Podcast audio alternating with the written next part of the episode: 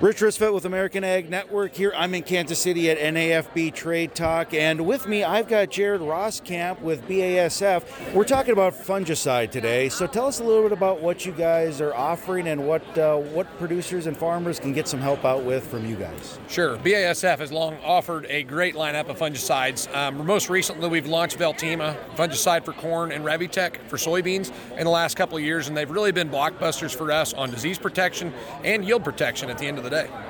We're seeing some issues maybe with uh, supply chains and whatnot. Is everything kind of going smooth with you guys? Are, are farmers able to get what they need in a timely fashion, or is it are we still kind of having a tough time all around? Sure. It's an industry wide problem that we've been fighting. Again, at BASF, we're continuing to improve on our processes, and I think we will see more product in the market this year. However, it's still important that we make a plan and those growers start talking to the retailers where they would purchase these fungicides like Veltima or Revytek to give those retailers time to acquire it and get it in house for them to use.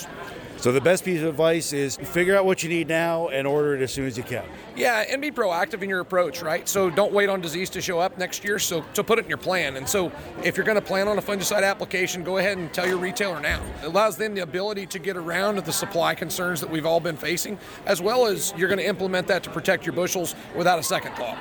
If farmers, producers want to get a little more information and uh, how you guys can help out in their field, where do they go? How do they do that? Yeah, the best option for a grower today is to go to a BASF authorized retailer. Um, we do a great job at making sure they're armed with the information that you need, and a lot of them have experienced BASF fungicides like Veltima or Revytek, so they're a great resource for a grower to go find more about BASF products. Well, perfect. Jared, thank you for spending a little bit of time with us today. Thank you.